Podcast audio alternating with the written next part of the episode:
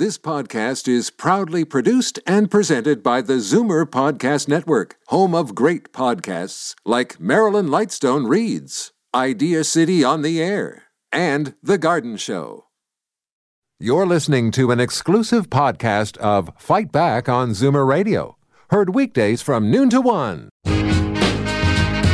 Now, Fight Back with Libby Znaimer on Zoomer Radio. Good afternoon and welcome. We've all been anxiously following the terrible outbreak at the Roberta Place long term care home that has infected all but one resident. It has killed 66 of them and at least one essential caregiver. And now there is a $50 million proposed class action lawsuit against the home, which is charging negligence and a total failure to prepare and protect residents for the second wave that everyone knew was coming. Now, before we get to the lawyers, please take a listen to musician Jeremy Taggart, who we talked to yesterday. He's not involved with the lawsuit, but his mother, Beryl, is a resident there currently battling COVID under these heartbreaking conditions. She was in a, a room with one other person. That's the other thing that was very concerning when I heard that their owner uh, David Jarlette actually admitted that they were not cohort, cohorting properly, that they were um, inundated and overwhelmed, and people were actually not properly uh, isolated. And that's that's my biggest problem with this whole thing well, now I'd like to bring in Gail Brock, a lawyer of, with Brock Medical Malpractice Law, the firm that's bringing the lawsuit, and Jane Meadus, staff lawyer and institutional advocate at the Advocacy Center for the Elderly. Thank you both so much for being with us. Thanks, Libby, for having me. Thanks, Libby.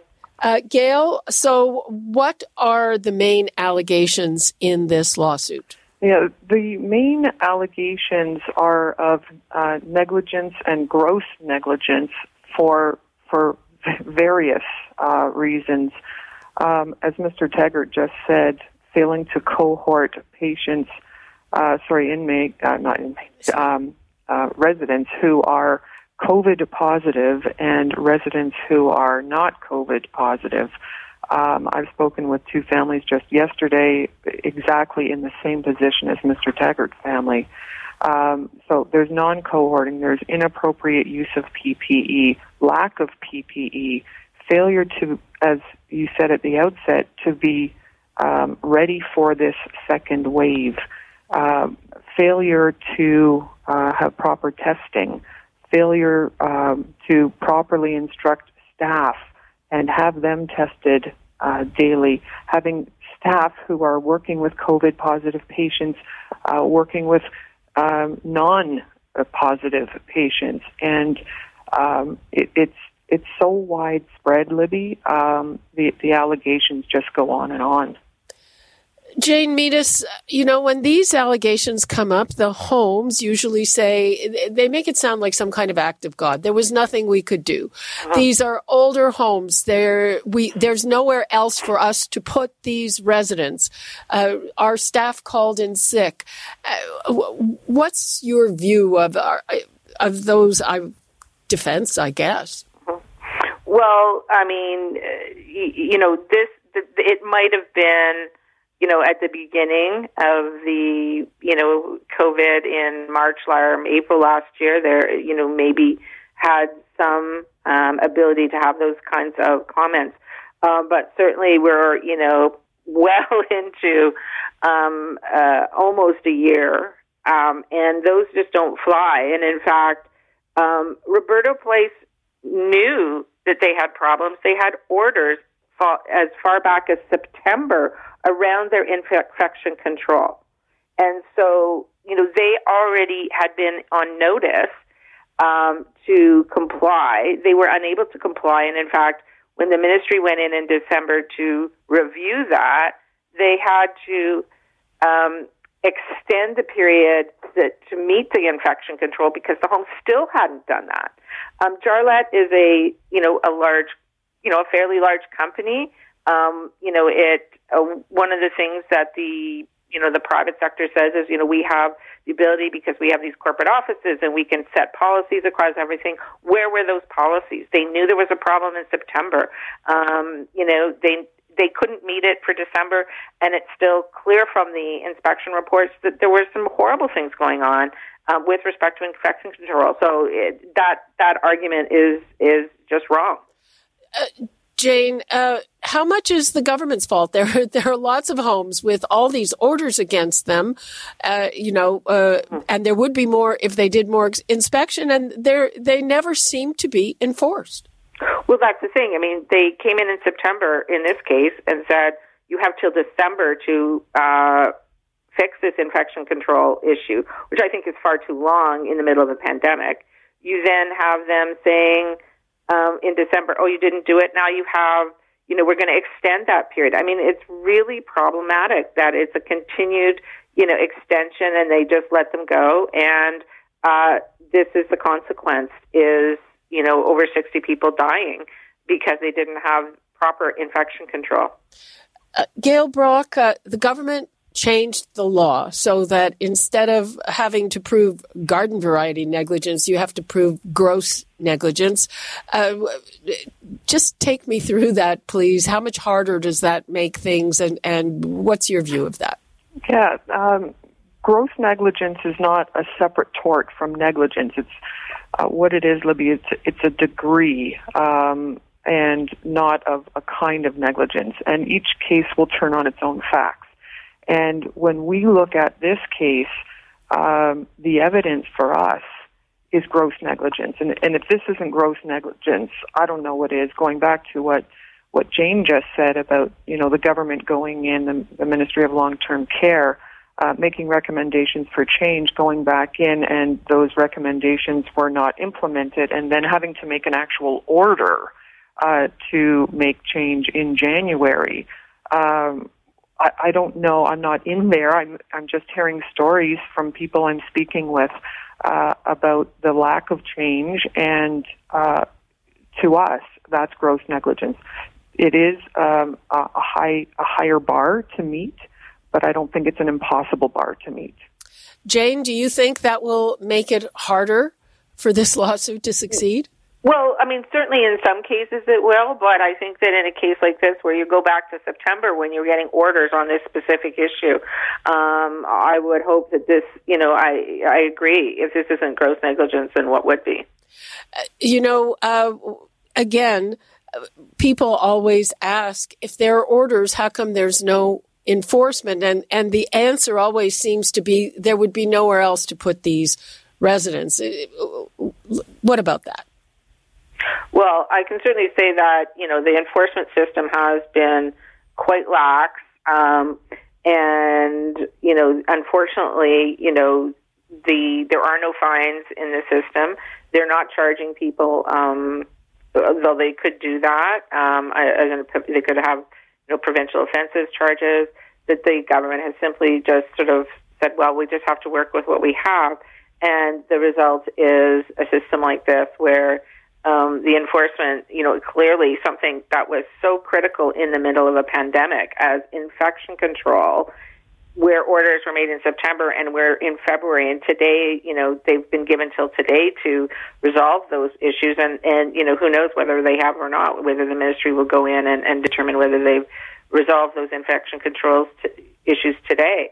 Um, and so there's no, there's no backing, but, you know, what they, they, don't want to close the places because if they close all the places, then there's absolutely nowhere for people to go. But they should have been much stricter to start with, and then we would not be in this position now. Gail Brock, in the first wave, you know, the excuse or the explanation was we've never seen anything like this. Uh, this is brand new. Uh, how could we know what we had to deal with.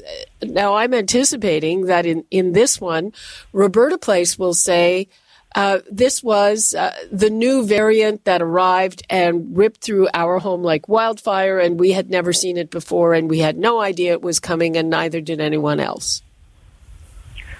For for us, um, the evidence isn't there that everybody uh, who has passed away or who is uh, still in Roberta Place with uh, the virus is from the new variant.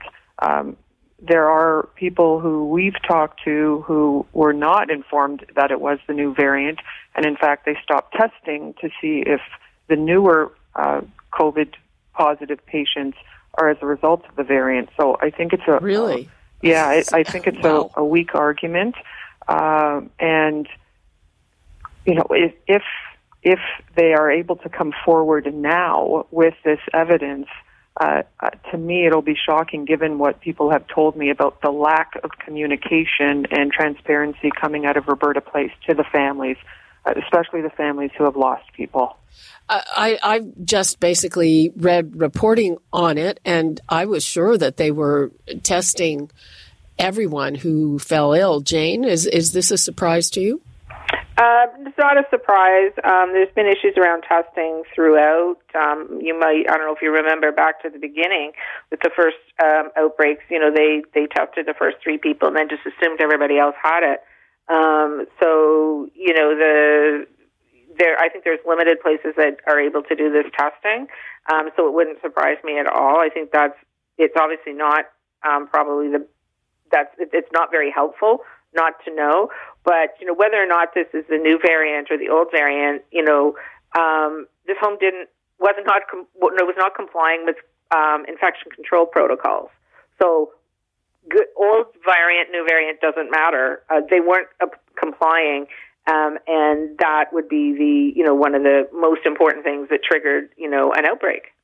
Yeah, let me give the numbers out again. I'd like to hear from people what they think of this, and especially if uh, you know someone or have a loved one at Roberta Place, 416 360 0740, toll free 1 866 740 4740. I'm talking to Gail Brock and Jane Meadus about a $50 million proposed class action lawsuit against Roberta Place, where all but one resident, that's more than 200 have fallen ill with COVID and 66 people have died so far. It is just so shocking and heartbreaking. And uh, the the charges in this lawsuit are are the usual negligence, failure to do infection control. Now, again, um, and either Jane or Gail, how much is the responsibility of the government? For instance, in Quebec, it was mandated that every home had to have one person whose only job was infection control, but that's not the case here. Um, this is Gail Libby. Uh, for for us, we uh, in our preliminary investigations, we looked at whether to include the government as a defendant in the lawsuit, and right now uh, we did not include them because um, there were uh, procedures in place, there were guidelines from uh, the government, and we say that if Roberta Place had abided by those guidelines and treated their residents as they should have, then this would not have happened. We would not have these deaths, uh, and it falls on Roberta Place and the management. We continue to investigate, uh, looking at what uh, inspections were done, what recommendations were made, what order was eventually made in January. So uh, we're not saying the government may not, uh, will never be included as a defendant, but we did not include them at the outset because uh, we did not have the evidence to include them. The other thing is that I know that here in Toronto, they they did in the summer, at least in some places, put in a system where they had hubs, and the hospitals at least consulted on issues like infection control. I know that University Health Network did, and that's before they took over management of any homes. Uh, do, Jane, did anything like that exist in Barrie? Well, I can't speak specifically to you know what kind of relationship the hospital may have had, but yes, it was supposed to be cross provincial, where the hospitals have all been paired with with local long term care homes. I mean, the problem is is that you know it does go back to some funding issues, and that um, and lack of staffing. Um, so you know the hospitals will often make recommendations based on their expertise in a hospital setting, but we know that hospitals are better resourced, um, have way more staff, pay their staff better. Um, and so it doesn't always translate into the long-term care homes because of the lack of funding, um, you know, to the homes. Uh, to have someone whose only job is to, you know, do infection um, control and protocols. And when you hear that from, um, you know, medical personnel who go into homes from hospitals and are actually quite shocked at what's going on, even though they're complying with the quote rules in those homes, it is so different from hospitals because they just don't have the personnel to be able to, um, you know, do some of the things that would happen in a hospital. And and Gail, is there any scenario in which uh, a hospital that was consulting in that way could also be liable? What I've found here, um, and and remember, these are the stories I'm hearing from uh, the residents and their families, is that when uh, a resident has been tested positive for the the virus, the family is consulted and asked uh, whether they want their mother, their brother, whomever it is, to remain at Roberta Place or to move to Royal Victoria Hospital in Barrie and uh, go there for treatment of, of the virus. Um, most of the people I've spoken with have said we kept our family member at Roberta Place feeling that if um, they were going to pass, unfortunately, they wanted them to be in the home where they had lived uh, and not pass away in hospital.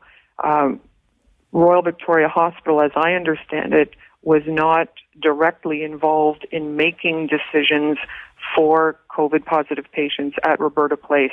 It was um, under, you know, it was doctors speaking with family members and giving the family members the choice of what kind of care their uh, family member would get either at Roberta Place or the hospital. Can you tell me a little bit about the lead plaintiff in the case? It's Ms. Lambie, and it's her brother that's a resident, right? Yes. Um, Ms. Lambie came to me uh, out of concerns of the care her brother George Head was receiving at Roberta Place. He lives in a private room, uh, and she could not believe that he, he being isolated in that room uh, could contract the virus. How did this happen? And over four to six weeks, she saw him deteriorate. He's only 70 years old wow. uh, with early onset of dementia. And that's why he was in Roberta Place. And uh, Ms. Lambie uh, rightfully is devastated by her brother's deterioration and came to me for answers. How could this happen? Why did this happen? Um, somebody has to be held accountable for what is happening to my brother. She didn't come to me to start a class action. She came to me about her brother and herself and her concerns about what she was seeing. Uh, and it was through our discussions uh, and her observations about other um, events at Roberta Place and her friendships with other people there that led to the start of this lawsuit. Uh, so I'm I'm taking from that that she is an essential caregiver and she uh, was actually able to get inside the home. That's correct. Because yesterday we talked to Jeremy and he he uh, isn't inside the home. Ms. Lambie is no longer inside the home, but she was inside the home, caring for her brother. And uh, and uh, presumably the uh, there are there are other families there who uh, really want to see this go ahead. Absolutely. I am going to take a call from David in Toronto. Hello, David. Hi, I have a quick question for the lawyers. That being for the home that's in Barrie that they're doing the um, uh, class action suit against. What about? Can there be any criminal charges filed against the director or directors? That's a very good question. Uh, I I've actually had several people ask me about um, whether the police should be called in to investigate whether charges should be made for criminal negligence causing death or some other criminal charges. Um, I'm not a criminal lawyer. Uh, maybe Jane can speak to it uh, better than I can, but um, so for, for us, this this is a, a civil action, um, but but certainly if uh, who's uh, okay, is everyone there? Yes. Okay. Oh, we've lost Jane. Okay. Oh no, she, and she's the one that can answer the question. Okay, but we'll we'll get her back. I don't know what happened there. Um, Okay. Sorry, Gail, you were saying? Yeah, so I was saying um, if if there was evidence of some criminal behavior, uh, I think I I would get instructions from some of our clients to uh, bring the police in. But so far, we haven't seen any of that.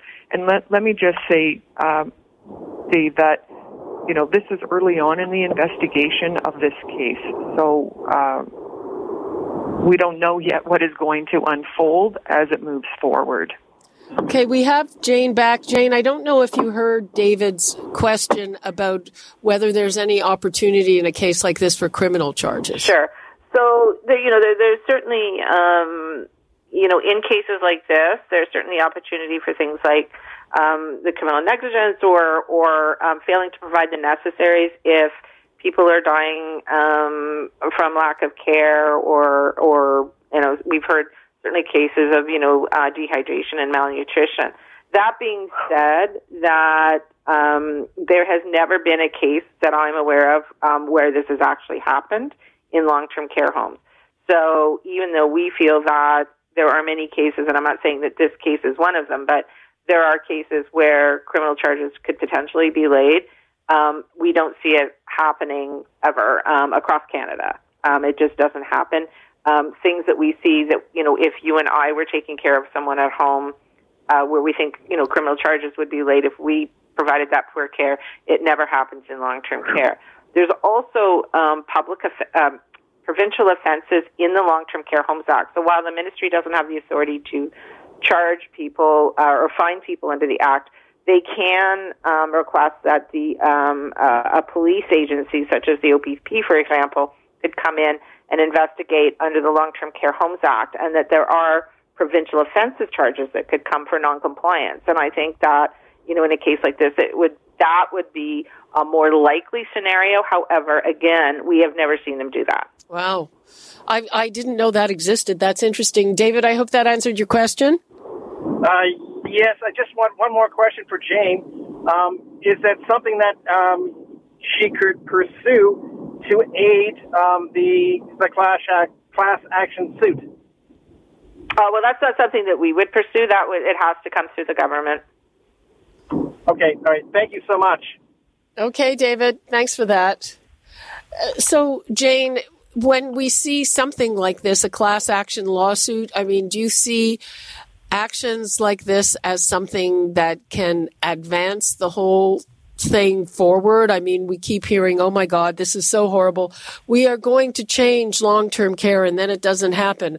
And we see a first wave and, and we're going to make sure this never happens again. And here we are on track to exceed the number of deaths. Uh, you know, unfortunately, it seems to be, um, you know, there's been a failure um, in the government. I think of of you know ensuring compliance. We have, you know, these uh, homes that uh, are quite aware of what's you know what the issues are. We have homes that aren't complying with the rules. Um, and to you know these disastrous effects, and unfortunately, I think that the only way to go after them is litigation. And you know, um, up until fairly recently, um, there was no litigation against long-term care homes um, just because of the way our system worked, um, and so that has allowed them to continue um, really without any checks and balances because we know that the, that this the the system the government has isn't isn't ensuring compliance. So really, unfortunately, it becomes the only way to um, to get any kind of uh, resolution for clients and hopefully to change the system. Gail, can you uh, give us an idea just of uh, what's the process uh, going forward to try to get this certified and, and what kind of timelines are we talking about? Uh, as of today, the defendants have been served given the lawsuit, and we expect they will respond uh, within the month. But we are right now in the process of drafting the motion for certification. So we're not certified yet as a as a class action, uh, and uh, what we want is for uh, the defendants to respond first, and then we will bring our motion. Uh, but we're not going to wait uh, forever for that defense. Usually, a waiver is asked for some extra time, but Uh, we'll see when uh, Roberta Place and the other defendants respond what they're asking for. Uh, lawsuits take a long time, unfortunately, Libby. We have to still prove the case. Uh, we have to prove the residents uh, contracted the virus at Roberta Place, that they passed away, or they survived but still have the virus, or damages that flow from uh, contracting it and surviving it. So there's a, a lot that we still have to do uh, aside from getting it certified. So, but yes, the, the the main goal right now is to get the the uh, class action certified and collect as much evidence as we can uh, regarding all of the individuals and the family members who have been affected um, by what has gone on there. As far as a time frame, this could take three, four years, depending on what the defense is and how much pushback there is from the defendants. Hmm. And uh, Jane, anything you'd like to leave us with uh, quickly? Well, I think that people really need to be speaking to their uh, members of provincial parliament in order to really push um, for changes um, and to ensure compliance right now. Um, we're really not seeing what we need to see in the system, and we're just continuing to see deaths. And with this new variant, um, it has been become even more critically important that all of the long-term care homes are complying, um, and, and the ministry is taking steps that they need, whether it's hiring, training, and hiring more pers- personal support workers, getting more nursing staff in, uh, whatever it takes um, to ensure the safety of the residents. Okay. Uh, thank you so much for that, Jane Meadus and Gail Brock. We appreciate your time. Thank you for having Thank you very much. Okay, uh, we are going to take a quick break, and when we come back, we're going to have a look at some of those travel restrictions. Are they the right ones? What is the impact going to be? Is it going to deter people from taking those March break holidays? What about snowbirds? We will have all that when we return. You're listening to an exclusive podcast of Fight Back on Zoomer Radio, heard weekdays from noon to one. Fight Back with Libby Znaimer on Zoomer Radio. Welcome back. Last week, the government imposed new travel restrictions on passengers coming through our airports. All flights to the Caribbean and Mexico are now banned. Passengers will have to take a COVID test when they land and then quarantine at a government designated hotel at their own expense for at least three days while awaiting test results. And uh, that will apparently be costing about two grand. Now, that last requirement is not yet in effect, but authorities say it will be soon. And so, are these the right things to do? Will these measures be effective in containing the virus? And will they stop people from traveling? And what about people who are already away and need to get back? And what about the others who have paid for holidays that now won't be happening? If you have questions, give us a shout 416-360-0740, toll free 1-866-740-4740. And now I'd like to welcome Martin Firestone, President of Travel Secure, Richard Smart, CEO and Registrar of the Ta- Travel Industry Council of Ontario, and Dr. Frederick Dimanche, Director of the Ted Rogers School of Hospitality and Tourism Management. Hello and welcome. Thanks so much for being with us. Thank you for having us. Hi, Libby. Thank you for having Thank us. You. Okay, let me start with Richard Smart. So uh, you are TICO is for people who have booked holidays uh, through travel agents. So uh, if somebody b- booked a March break trip through a travel agent, are they going to be able to get a refund? Yeah, hi, hi again, hi. Libby. Uh, thanks very much. Um, you're, you're absolutely right. This has been um, uh, devastating for, for the travel industry and. Uh, TICO, as we're known, Travel Industry Council of Ontario, our, our mandate is uh, consumer protection. And so, of course, we are very uh, concerned uh, over the impact that the pandemic has had since last March, quite frankly. Uh, but the, this recent uh, round of uh, travel restrictions has been uh, very um, difficult for the, the, whole travel ecosystem. But um, for the travel agencies and tour operators that TICO regulates, particularly for them and their and their customers. So, to answer your question, I mean, this recent round of restrictions, all the large tour operators—I'm talking the Air Canada Vacations, Transat, Sunwing uh, WestJet Vacations, they've all uh, recently, in the last couple of days, come out with what their policies are uh, uh, and working with TICO to, to get that communication out to consumers. And for anyone who has recently booked, say, say a spring break, despite the fact that these travel restrictions have been in place for some time now, um, the with with certain exceptions, for the most part, consumers are getting their money back in the original form uh, they paid for. So if they pay by credit card, they'll get a credit back to their to their to their credit card. Okay, because uh, we know that from the first wave, a lot of people who had things booked that didn't happen have not had refunds. Yes, this has probably been um, the number one complaint that uh, our, our complaints department receives at, at, at TICO. This has been devastating for uh, for consumers. Uh, we're very uh, empathetic to, to the to the situation. Um, however, the industry is also on you know, on the precipice here. And uh, when the uh, pandemic uh, was first declared as such back in, in March of last year, and we had that first wave, both the um, the federal uh, regulator, the Canadian Transportation Agency, and a number of the provincial regulators, including ourselves, um, came out with policies uh, uh, and statements around the issuance of travel vouchers or future travel credits. They're called different things and, and really for the long term viability of the industry and to ensure that we protect as many consumers as possible, uh, the issuance of a, of a travel voucher um, was was issued in, in many, not all cases. Uh, there were a number of registrants that did provide refunds to credit cards and, and, and, and as such, but the vast majority was was through these travel vouchers. And uh, we were pleased to see just, uh, I think it was yesterday, the day before, that Sunwing Vacations has come out and extended their travel vouchers for another four years, I think it was, to 20, 2026. So we understand that travel vouchers are not ideal. I, I hear often that uh, it doesn't pay for the groceries, it doesn't pay my rent. But I think uh, Canadians and Ontarians are um, very, quite understanding overall and understand that for the, the long term uh, viability of the industry and to protect their investment in the long run, a voucher is a, a reasonable uh, a reasonable form of reimbursement. However, this recent round of restrictions the, the uh, big tour operators have come come back with um, a refund in the original form of uh, payment. Okay, um, let's bring in Marty Firestone. Hi, Marty. How are you? Fine. How are you? Doing good, thank you. So you are in the insurance business. How has the announcement of, of these restrictions how how has it affected you? Yeah, most interesting. I'm getting two sort of groups happening here. I'm getting the group that are away now and either deciding when is this restriction coming in place with the three day hotel quarantine. I may come back before. I want no part of this.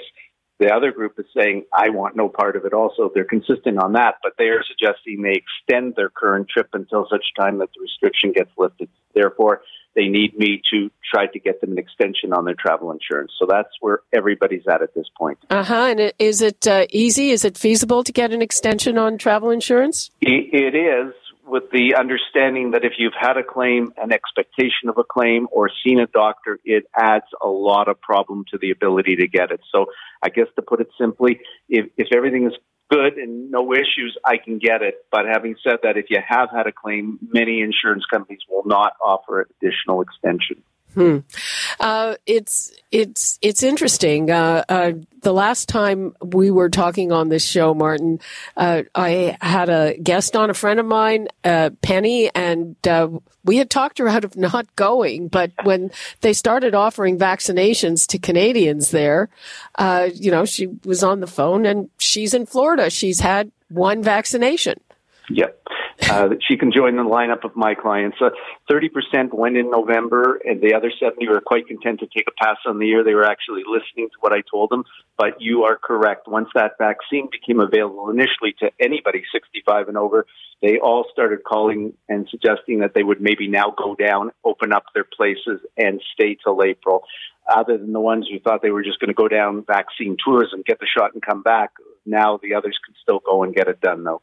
Well, yeah, and it, the vaccine seems to uh, it seems to have. Um, dried up a bit, uh, but um, yeah, I mean it's it's hard to blame them when you know we have no idea here. Yeah, that's that's part of the problem. If we're looking at September, and I think you punched my name into something that showed I'd be September, and they are hearing from friends, by the way, who went down in November and said, I've already got my second shot and we are out on the beach walking and we are out having you know outdoor meals and the sun is shining and it's beautiful it's it's causing them to say why not me Okay, let, us bring in Dr. Dimanche. Hello, Dr. Dimanche. Hello, good afternoon. Okay, so uh, um, is what is all of this? First of all, doing to uh, your students? Are they starting to rethink a career in hospitality and tourism?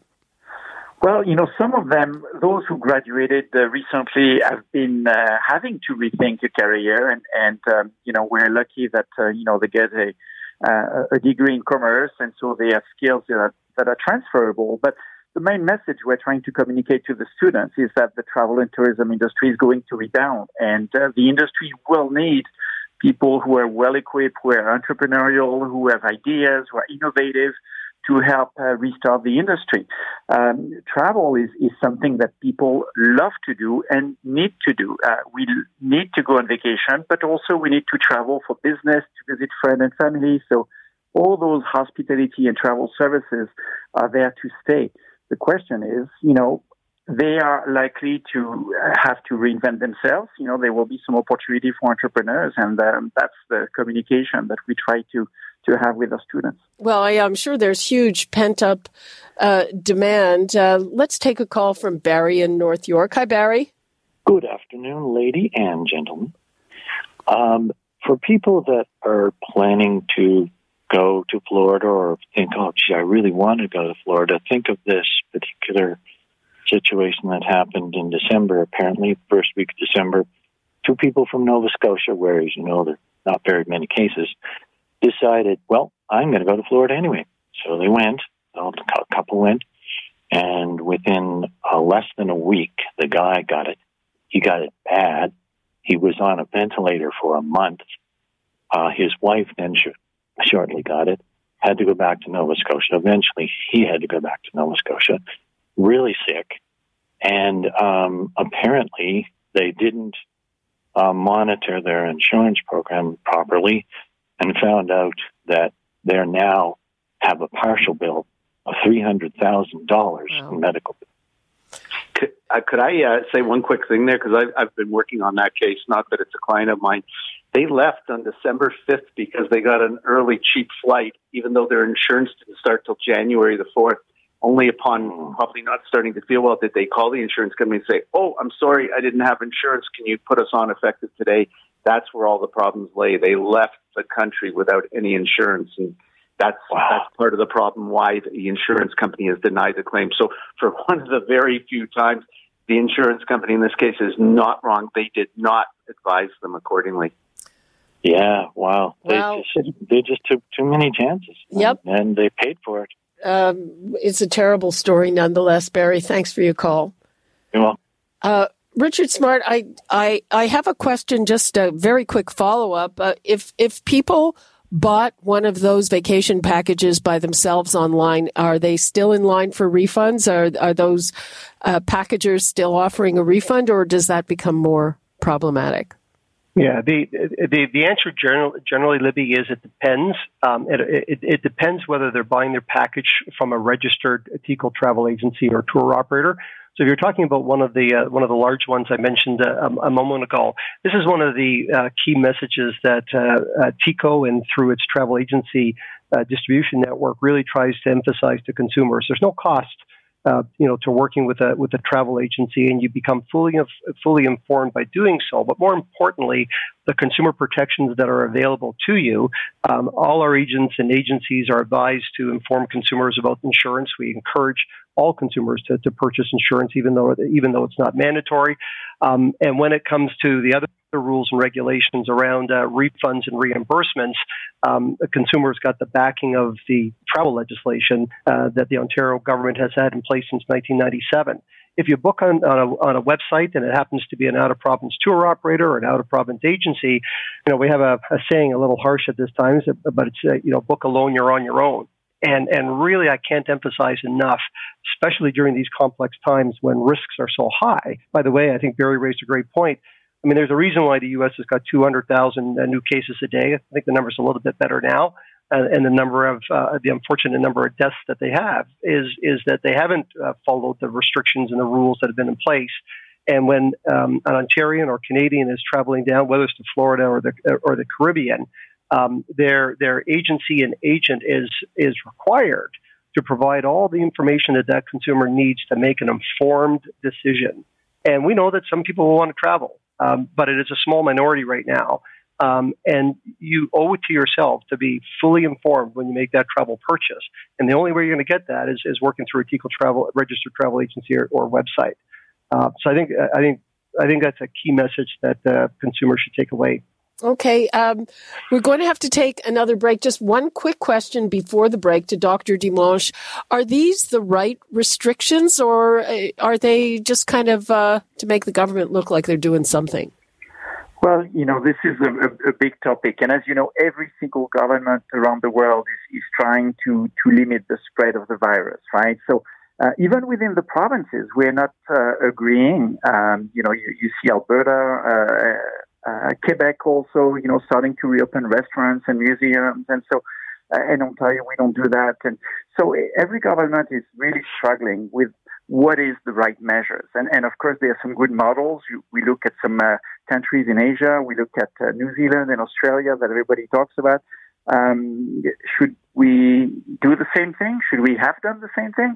It's a possibility, but there are so many political factors, human factors, economic factors in the in the balance that it's very difficult to, you know, to second guess months later what we could have done or should have done. The the the, the issue is what can we do now? And and uh, um, limiting travel. I'm, I'm, not saying we should entirely limit travel like the government has done, but limiting travel certainly is going to limit the risk. Okay. We've got to take a break, but we will be back with more from Marty Firestone, Richard Smart, and Dr. Frederick Dimanche. Uh, and we'll be taking your calls and your questions. Before we go to break, the number's 416-360-0740, toll free 1-866-740-4740. We're talking about those new travel restrictions, and we'll be right back. You're listening to an exclusive podcast of Fight Back on Zoomer Radio Heard weekdays from noon to one. Fight Back with Libby Znaimer on Zoomer Radio. Welcome back. We're talking about travel and travel restrictions, and I'm I'm just chuckling here because I I uh, checked my email in the break, and what do I have but a Valentine's Day offer from Aeroplan, an Air Canada gift card to sweep them off their feet this Valentine's Day with plans for a romantic getaway. Uh, great, that's a great idea. Are you sure that Are you sure that trip isn't up to Thunder Bay? nothing, nothing against Thunder Bay, by the way. I, lovely, I don't think town. Thunder Bay wants people from Toronto, frankly. Um, Probably yeah. not. Uh, yeah, that, that's just too much. Sorry if I'm, I'm laughing. Let's take a call from Steve in Brampton. Hi, Steve. Oh, hi, Libby. I have a, uh, two questions actually for your panel. Uh, the front page of the Sun today ta- is about a man from Scarborough who returned from the States and was surprised to find himself uh, awaiting positive test re- or awaiting this his test results. He's he's in a three day quarantine in a hotel. Is he, already expecting? And no. uh, when I went on Facebook and saw his ad, then there were people coming in saying, "Yeah, it happened in Calgary too. Yeah, it happened in Vancouver too." So I did not think that was happening yet. So that's my first question. And my second question, if the panel knows, is when does the federal government uh, rule mandating that occur? Thank you. Uh, I can I can I answer that? Please, um, yeah. Th- there is no way the hotel quarantine started yet. What did start was our Premier Doug Ford's PCR testing at the airport, which I've heard from clients already who arrived last night that say they are herded like cows into line, and there are hundreds of people now breathing over one another for this PCR test. So that is the only thing that's in place in Ontario now. The federal uh, move for the three day quarantine and PCR test could be as early as tomorrow, February 4th, but I don't think it will be, and it could be within the next two weeks at the longest, I think, at some point in between. Yeah, okay, I mean, so then, I mean, then I would just say, anybody, if you've had a look at the Toronto Sun today, I, I am confused, and I would have agreed with what you just said, but uh, it, it appears to be at variance with what I'm seeing in the paper. Well, wow. yeah, the paper's not. I mean, everything that I've seen in in terms of uh, communiques from the government is that that it, it's not in place yet, and you you got to think that they need deals with hotels and blah blah blah blah blah. But who knows? Yep, me too. Well, thank you. Uh, we're still confused. Okay, good. I, I think the main thing about those restrictions, and I'm not surprised to hear that there are huge lineups of people breathing on each other, uh, is these things are intended as a deterrent. And even before this, a lot of people saying, well, you know, what worries me isn't my destination, it's the airport. And there you go. Um, Dr. Dr. Dimanche. I mean, is that, you know? Yes, I, I would agree. I would agree. It's definitely, this was definitely designed and announced as a deterrent more than anything else. Uh, first of all, the government selected those so-called sun destinations, you know, the, the Caribbean and Mexico, because they know that uh, in the next uh, two months, you know, the Canadians are eager to go travel south, you know, and, and the typical March break uh, people were, were, you know, ready and, and uh, planning some vacations. So it's definitely a, a deterrent to prevent people from uh, traveling to those sun destinations. I'm surprised that there was no uh, prevention, for example, or, um, you know, to, to prevent people from traveling to the United States, which, as we discussed, is, uh, is just as risky, if not more risky than uh, the uh, the Caribbean destination. But the, the quarantine, the, the cost, uh, and all those, you know, certainly add up to the uh, psychological barrier that people are perceiving for traveling, and, and that's what will prevent them from traveling. Well, I think we can all cast our minds back a year ago. Uh, the pandemic was declared right around March break, and I remember yep. the premier saying, uh, "Go and en- enjoy yourself on your March break holiday, and we'll deal with this when we get back." And and March break was also uh, an incredible vector for spread in the United States. Yeah, and they certainly want to prevent that mistake again. And uh, um, just to talk about consumers who, who may still be traveling, uh, you know, the, the, main message for people is to encourage them also to book trip if they still want to travel with a travel advisor. Book insurance, book a trip with a travel advisor.